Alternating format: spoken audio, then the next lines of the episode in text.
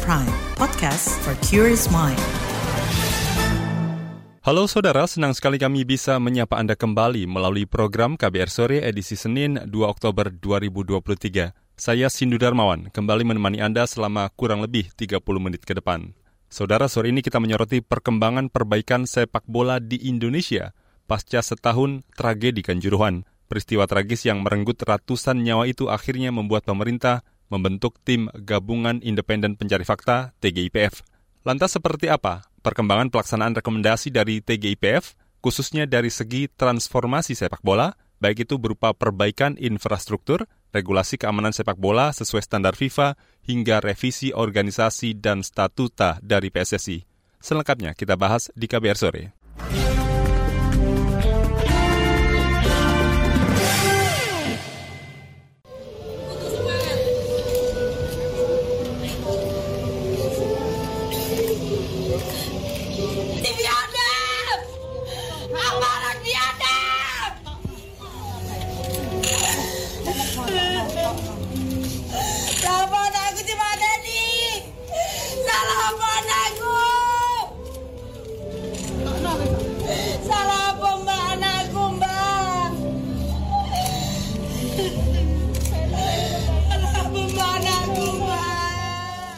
Saudara itu tadi jerit tangis salah satu orang tua korban tragedi Kanjuruhan ketika mengingat peristiwa setahun silam yang merenggut nyawa anaknya 1 Oktober 2022.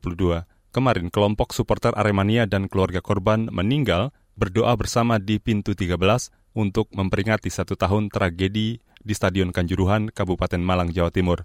Saat itu ada 135 orang merenggang nyawa dan lebih dari 500 orang luka-luka. Tragedi Kanjuruhan terjadi seusai pertandingan Arema FC melawan Persebaya dengan skor 2-3 untuk kemenangan Persebaya. Selang beberapa hari tragedi Kanjuruhan, Jokowi langsung memerintahkan seluruh pihak mengevaluasi total manajemen sepak bola di tanah air. Jokowi turut menginisiasi pembentukan tim gabungan independen pencari fakta TGIPF tragedi Kanjuruhan. Pada saat saya berbicara hari Senin, pun dengan Presiden FIFA, Gianni Infantino, beliau menyampaikan FIFA siap untuk membantu memperbaiki manajemen yang ada. Saya kira memang kita perlu evaluasi total semuanya, baik manajemen pertandingan, manajemen stadion, manajemen penonton, manajemen waktu, manajemen pengamanan, semuanya harus dievaluasi total. Agar peristiwa yang terjadi di Stadion Kanjuruhan ini tidak terjadi lagi. Itu tadi Presiden Joko Widodo. Saudara usai bekerja selama beberapa pekan, tim gabungan independen mencari fakta TGIPF mengeluarkan 12 rekomendasi kepada berbagai pihak terkait, termasuk Persatuan Sepak Bola Seluruh Indonesia PSSI. Ketua Tim Gabungan Independen Pencari Fakta Mahfud MD menyerahkan laporan rekomendasi kepada Presiden Joko Widodo setahun lalu. Di dalam catatan kami disampaikan bahwa pengurus PSSI harus bertanggung jawab dan sub-sub organisasinya. Bertanggung jawab itu pertama berdasar pada aturan-aturan resmi, yang kedua berdasar moral. Karena tanggung jawab itu kalau berdasar aturan itu namanya tanggung jawab hukum. Tapi hukum itu sebagai norma sering kali tidak jelas, sering kali bisa dimanipulasi, maka naik ke asas. Tanggung jawab asas hukum itu apa? solus populi suprema lex, keselamatan rakyat itu adalah hukum yang lebih tinggi dari hukum yang ada. Dan ini sudah terjadi, keselamatan rakyat publik terinjak-injak. Lalu ada tanggung jawab moral di atas itu. Nah di sinilah kami lalu memberi catatan akhir yang tadi digarisbawahi oleh Bapak Presiden. Saudara itu tadi Mahfud MD, Ketua TGIPF 12 rekomendasi TGIPF itu antara lain PSSI dan Polri diminta berkoordinasi untuk menyusun regulasi pengamanan pertandingan sepak bola sesuai standar FIFA, merevisi regulasi PSSI untuk menghilangkan potensi konflik kepentingan dalam pengurusan, lalu tanggung jawab terhadap regulasi keselamatan dan keamanan PSSI, memastikan seluruh regulasi PSSI dilaksanakan sesuai aturan, mulai dari tahap perencanaan sampai berakhirnya pertandingan Kemudian, Ketua Umum PSSI dan seluruh jajaran Komite Eksekutif atau EXCO diminta mengundurkan diri, menggelar Kongres Luar Biasa KLB untuk kepengurusan baru, melaksanakan prinsip tata kelola organisasi yang baik bagi PSSI untuk merevisi statuta dan peraturan PSSI, dan meminta PSSI meletakkan prinsip menyelamatkan kepentingan publik atau keselamatan rakyat. KBR sudah berupaya menghubungi Wakil Ketua Umum PSSI Ratu Tisa Destria dan anggota Komite Eksekutif untuk menanyakan terkait perkembangan pelaksanaan 12 rekomendasi TGIPF. Namun hingga berita ini siar, keduanya belum merespons. Saat peristiwa terjadi, PSSI masih di bawah kepemimpinan Muhammad Iriawan alias Iwan Bule. Salah satu rekomendasi TGIPF adalah Kongres Luar Biasa KLB PSSI. Rekomendasi ini telah dijalankan dan menetapkan Erick Thohir sebagai ketua umum terpilih. Dalam peringatan setahun tragedi Kanjuruhan, Erick Thohir mengatakan peristiwa itu menjadi alasan utama PSSI untuk mereformasi sepak bola di Indonesia. Ia mengeklaim banyak elemen sepak bola yang introspeksi diri setelah kejadian tersebut. Karena itu butuh percepatan untuk merombak persepak bolaan di tanah air agar tragedi tersebut tidak terulang kembali. Itu disampaikan Erik saat simposium supporter sepak bola Indonesia kemarin. Ya tadi ini kita menginginkan cipta, kita peduli. Ini supporter juga merasakan sesuatu yang tentu menyedihkan dan tidak bisa tergantikan. Saya sendiri hadir di sini kemarin juga diminta jadi ketua PSSI itu karena peristiwa Kanjuruhan. Karena itulah kenapa transformasi sepak bola ini sebenarnya cikal bakalnya dari kejadian Kanjuruhan. Kenapa FIFA mendorong pemerintah melakukan perbaikan, pemerintah mendorong kami semua, PSSI juga introspeksi diri, supporter introspeksi diri ya karena peristiwa itu. Dan yang ini kita mau lakukan terjadi percepatan sehingga tidak ada lagi peristiwa yang menyedihkan seperti itu di Indonesia sampai kapan pun.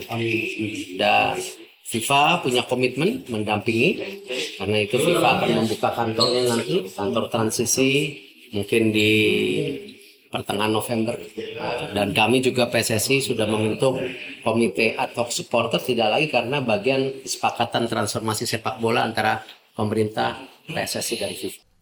Saudara, keluarga korban tragedi Kanjuruhan terus menuntut keadilan selama setahun terakhir. Keluarga korban menilai proses penegakan hukum terhadap para tersangka masih belum adil dan mengecewakan mereka. Lantas bagaimana hukum berjalan dalam kasus ini? Selengkapnya akan dibahas di laporan berjudul Keadilan Masih Jauh Bagi Korban Kanjuruhan. Tetaplah di KBR Sore.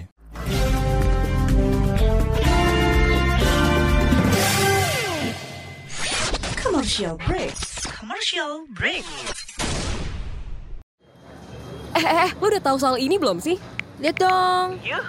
Oh, ini mah gue udah tahu. Seru banget, sumpah. Hah?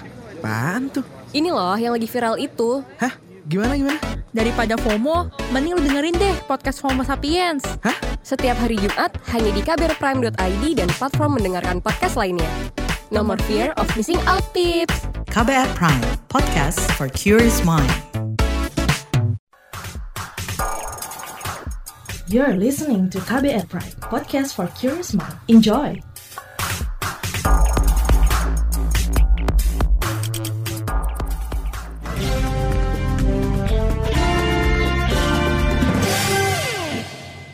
Saudara, selama setahun ini keluarga korban tragedi Kanjuruhan terus menuntut keadilan. Selama ini proses penegakan hukum bagi para tersangka menimbulkan kesedihan dan kekecewaan mendalam bagi keluarga korban. Bagaimana hukum berjalan dalam kasus ini? Berikut laporan khas KBR disusun Agus Lukman.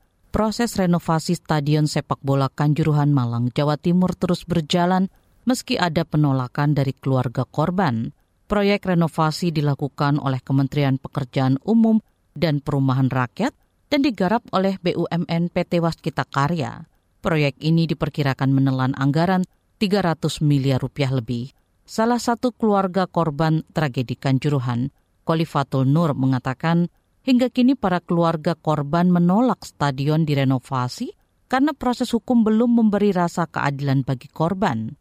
Di stadion Kanjuruhan itu, Kolifatul kehilangan anak satu-satunya, Farelino Yusefa Pratama Putra, saat tragedi 1 Oktober. Ya, kita masih bersikakah untuk penolakan renovasi ini sih, renovasi Pekanjuruan, Stadion Kanjuruan, walaupun itu sudah ada surat edaran yang seperti ini, kita masih kekeh uh, semoga ini apa ditunda dulu sampai kasus kita selesai. Kecewa, Mas. Sangat kecewa semuanya, kecewa sakit hati campur aduk wis ini benar-benar kita dipermainin gitu loh nyawa segitu banyaknya dianggap sepele gitu gitu Kolifatul juga mengungkapkan kekecewaannya terhadap sikap polisi yang menghentikan laporan pengaduan dari keluarga korban. Polisi menghentikan penyelidikan laporan dari keluarga dengan alasan tidak ada unsur pidana. Tragedi Kanjuruhan 1 Oktober 2022 lalu menyebabkan 135 orang tewas dan hampir 700 orang luka. Sejauh ini, proses hukum terhadap para pelaku tragedi Kanjuruhan tidak ada yang memuaskan keluarga korban. Maret lalu, Pengadilan Negeri Surabaya memfonis bebas dua tersangka kasus kanjuruhan, yaitu Kepala Satuan Samapta Polres Malang, Bambang Sidik Ahmadi, dan bekas Kepala Bagian Operasi Polres Malang, Wahyu Pranowo. Sementara terdakwa lain, yaitu bekas Komandan Kompi Brimopolda Jawa Timur, Hasdarman, difonis satu setengah tahun penjara. Putusan itu disambut tangis sedih Isatus Saadah, kakak kandung Wildan Rahmadani. Wildan tewas di tragedi Kanjuruhan. Uh, sedih itu pasti. Kekecewaan itu tak hanya dari keluarga korban, tapi juga dari para supporter sepak bola, terutama Aremania yang terus mendesak kasus itu diusut tuntas. Pada 24 Agustus lalu, Mahkamah Agung membatalkan vonis bebas yang sebelumnya dijatuhkan Pengadilan Negeri Surabaya terhadap dua anggota polisi terdakwa tragedi Kanjuruhan. MA menghukum dua terdakwa masing-masing hukuman dua tahun dan dua setengah tahun penjara. Toh putusan MA ini masih belum memuaskan. LSM Kontras yang turut menjadi pendamping keluarga korban menyebut hukuman itu tidak adil. Wakil Koordinator Kontras Andi Muhammad Rizaldi menyayangkan vonis MA yang lebih rendah dari tuntutan jaksa. Yang kita tuntut tentu pejabat tertinggi di kepolisian daerah Jawa Timur yang waktu itu berwenang menjabat terjadi peristiwa yaitu Niko Avinta dia harus dibawa diseret ke pengadilan dan harus mempertanggungjawabkan semuanya begitu. Dari Niko Avinta baru bisa bergeser ke bawah atau naik ke atas menyangkut apakah memang peristiwa ini memang bermuara di dia saja atau berkembang di tempat lain, berkembang di di area lain. Wakil Koordinator Kontras Andi Muhammad Rezaldi menyebut, rendahnya vonis MA ini membuktikan bukti penegakan hukum kasus tragedi Kanjuruhan sudah dirancang untuk gagal mengungkap kebenaran. Andi mengatakan, proses hukum memperlihatkan adanya impunitas atau pembebasan sanksi hukuman terhadap pelaku tragedi Kanjuruhan. Andi mengatakan sampai saat ini tidak ada aparat pelaku penembakan gas air mata yang diadili. Komisi Nasional Hak Asasi Manusia juga turut menyesalkan ponis ringan bagi para terdakwa kasus Kanjuruhan.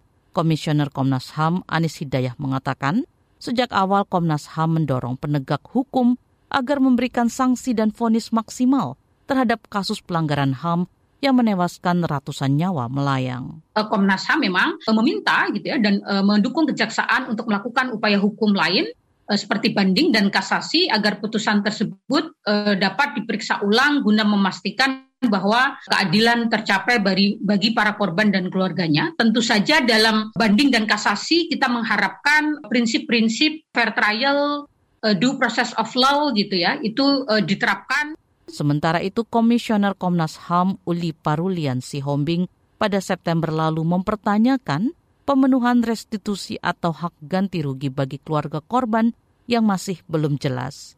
Berdasarkan perhitungan Lembaga Perlindungan Saksi dan Korban LPSK, restitusi untuk keluarga korban mencapai 8,8 miliar rupiah yang harus dibayarkan oleh PT Liga Indonesia Baru. Namun, restitusi ini tidak tercantum dalam putusan kasasi MA.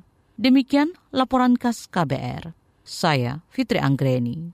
Itu tadi laporan khas KBR mengenai keadilan masih jauh bagi korban kanjuruhan. Kita kembali ke topik utama. Saudara, pemerintah dianggap tidak serius dalam menangani peristiwa kanjuruhan yang menelan ratusan korban jiwa. Selain itu, PSSI juga dianggap belum menjalankan seluruh rekomendasi dari TGIPF Lalu apa masukan dari tim gabungan Aremania Malang? Selengkapnya seusai jeda, tetaplah di KBR Sore.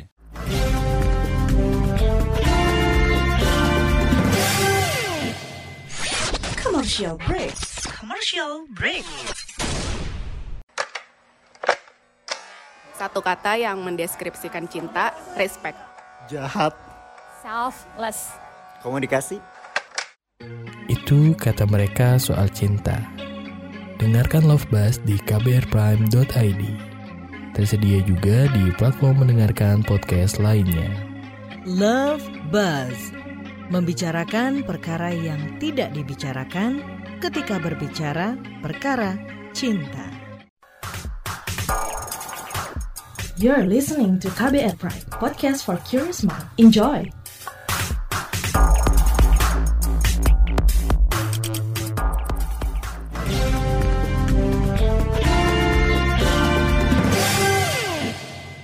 Kita lanjutkan lagi KBR sore. Saudara tim gabungan Aremania Malang menyebut pemerintah tidak serius dalam menangani peristiwa kanjuruhan yang menelan ratusan korban jiwa.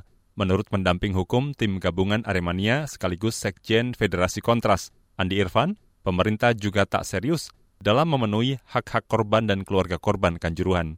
Bahkan kata dia, pemerintah dan PSSI seolah mengesampingkan peristiwa berdarah pada 1 Oktober tahun lalu. Selengkapnya kita simak wawancara jurnalis KBR Syafira Aurelia bersama pendamping hukum tim gabungan Aremania yang juga Sekjen Federasi Kontras Andi Irfan Junaidi. Baik Pak, ini kan bertepat uh, setahun ya Pak ya tragedi uh, Kanjuruhan gitu tepatnya kemarin. Nah, kalau dari pandangan atau komentar Bapak sendiri ini seperti apa Pak? Apakah selama ini keluarga dan korban juga sudah mendapatkan perhatian dari pemerintah dan uh, pemerintah sudah menjalankan rekomendasi sesuai dengan apa yang diharapkan Pak? Belum, sama sekali belum. Jadi selama setahun ini ya nyaris tidak ada perubahan sikap, tidak ada perubahan pendekatan, tidak ada juga perubahan dalam proses penegakan hukum seperti yang awal dulu pernah bikin oleh pemerintah dan kepolisian. Sama saja ada banyak tindak pidana yang tidak tersentuh oleh hukum. Nah selama ini kan kita menuntut adanya dalam usul tuntas kanjuruan itu kan adanya penerapan konstruksi hukum yang mampu menyentuh seluruh peristiwa pidana yang terjadi di dalam peristiwa kanjuruan. Yang kedua ada juga ada sepatutnya diduga bahwa peristiwa kanjuruan itu kan terkategori sebagai pelanggaran berat hak asasi manusia. Nah hingga sekarang juga Komnas HAM tidak pernah melakukan penyelidikan lebih mendalam terkait dugaan-dugaan tersebut. Apakah dari 12 rekomendasi ini ini eh, tanggapannya seperti apa? Bagaimana pelaksanaannya rekomendasi bagi keadilan dan juga transformasi ya Pak ya? Sepak bola di tanah air ini pasca tragedi Kanjuruhan yang harus sebatas perubahan-perubahan secara artifisial atau hal-hal yang sekunder saja. Kita belum melihat ada perubahan apa namanya dalam tata kelola sepak bola yang menyeluruh gitu. Itu bagaimana rekomendasi dari BGIPM. Sejumlah insiden yang berpotensi mengarah kepada kekerasan dan menimbulkan korban itu kan masih terjadi di beberapa tempat setelah peristiwa kanjuran itu. Artinya belum banyak berubah pengerahan pendekatan keamanan di dalam pengelolaan keamanan stadion saat pertandingan bola itu masih sangat kental di sana. Jadi saya belum melihat ada perbaikan yang signifikan yang dilakukan oleh PSSI yang terbaru. Nah, soal bagaimana memastikan sebuah tempat pertandingan bola itu sehat, konflik antar supporter itu bisa diminimalisir. Baik Pak, lalu Pak bagaimana Pak terkait dengan masukan dan juga harapan ke depannya Pak, khusus untuk pemerintah dan juga PSSI Pak? Saya kalau pemerintah nggak banyak berharap ya, saya tuh malah berharap pada masyarakat. Bagaimana masyarakat memperkuat pressurnya kepada pemerintah. Karena, karena pemerintah kita ini kan pemerintah yang besar. Ini, ini saya nggak bisa mendengar, matanya saya nggak bisa melihat. Kepolisian kita itu juga sama kurang lebih.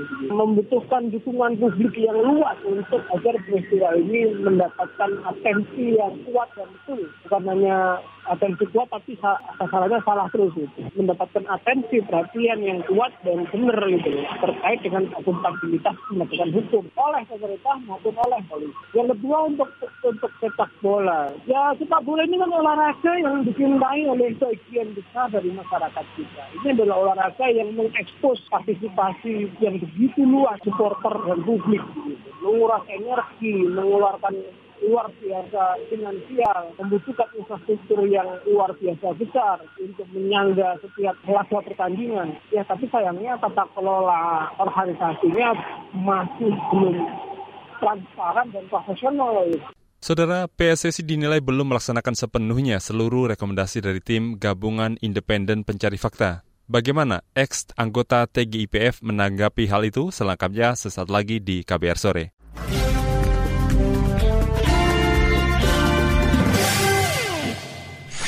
Commercial break. Commercial break.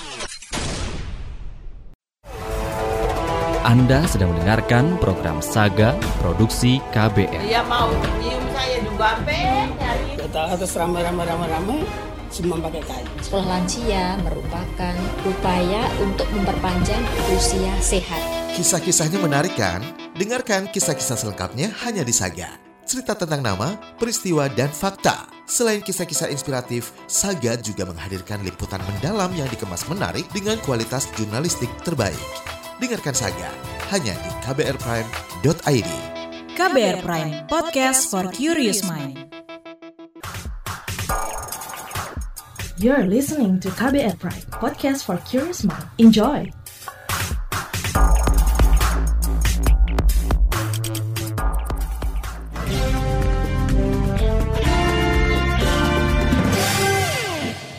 Anda masih mendengarkan KBR Sore. Saudara, genap setahun tragedi Kanjuruhan, sebagian pihak menilai persepak bolaan Indonesia belum menunjukkan perubahan berarti. Menurut bekas anggota tim Gabungan Independen Pencari Fakta TGIPF, Akmal Marhali, dari 12 rekomendasi yang diserahkan kepada Presiden Jokowi, baru 40 persen yang dijalankan PSSI. Mengapa prosesnya berjalan lambat dan belum semua rekomendasi dijalankan? Selengkapnya simak perbincangan jurnalis KBR Astri Yuwanasari dengan bekas anggota TGIPF Kanjuruhan, Akmal Marhali. Kalau dari 12 rekomendasi TGIPF waktu itu selama setahun ini apakah sudah dilaksanakan gitu Pak? Kesemuanya gitu Pak? Ya kalau dilaksanakan sepenuhnya sesuai dalam rekomendasi sebanyak 135 halaman yang kita buat belum. Hmm. Masih banyak yang uh, belum juga dilaksanakan gitu. Hmm. Tapi kan ini dalam proses semuanya berjalan. Hanya memang berjalannya tidak secepat yang diharapkan gitu. Dari pihak kepolisian misalnya diminta untuk membuat apa namanya protap ya hmm. dan disesuaikan dengan uh, FIFA Safety and Security Stadium Regulation. Ya boleh lagi ada senjata api di uh, di pertandingan sepak bola tidak ada lagi polisi berseragam.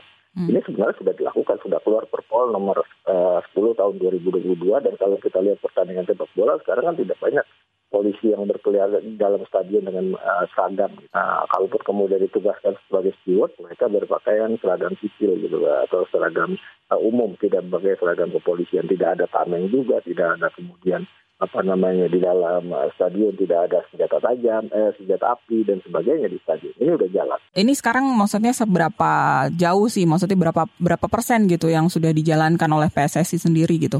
Ya kalau buat PSSI ya, ya, ya sekitar 40 persen lah dari 60 persen yang sudah sudah sudah direkomendasikan gitu kan. Tapi semuanya semuanya juga dalam proses untuk menuju dilaksanakan sih sebenarnya. Tapi kan apa namanya uh, mereka pergantian pengurus, mereka harus adaptasi, mereka juga harus tetap menjalankan kompetisi sehingga konsentrasinya terbelah. Nah itu ya saya katakan tadi kalau bisa PSSI misalnya membentuk tim uh, khusus atau ad hoc untuk penyelesaian kasus kanjuruhan Hmm. Seperti apa namanya perbaikan organisasi, profesionalisme organisasi, termasuk di dalamnya yaitu sekarang kan udah ada satgas juga, satgas mafia bola, eh, satgas independen mafia bola yang dibentuk oleh PSSI juga, yang diharapkan bisa mengawal sepak bola kita agar bisa berjalan profesional, uh, uh, sehat, bermartabat, dan uh, juga bisa uh, mengindustri. Gitu. Selama ini kan problem uh, kerusuhan supporter dan sebagainya banyak terjadi karena adanya pengaturan-pengaturan hasil pertandingan gitu dan kepemimpinan wasit yang tidak benar sehingga kemudian masyarakat emosi dan melakukan pengrusakan perusahaan. Problem-problem tadi kan harus dibenahi oleh PSSI gitu. Apakah perlu gitu uh, dari pemerintah untuk mengintervensi atau uh, terlibat juga uh, terkait hal ini gitu Pak?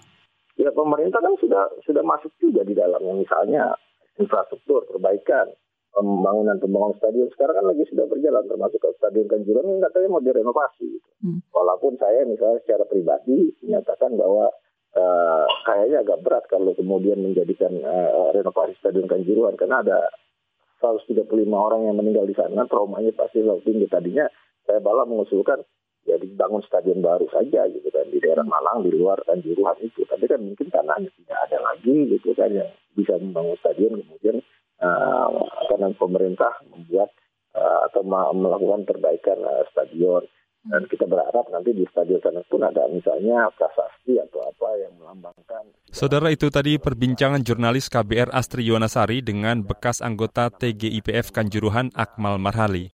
Informasi tadi menutup jumpa kita di KBR Sore edisi Senin 2 Oktober 2023. Pantau selalu informasi terbaru melalui situs kbr.id, Twitter kami di akun @beritaKBR serta podcast di alamat kbrprime.id. Saya Sindu Darmawan bersama tim yang bertugas undur diri. Salam.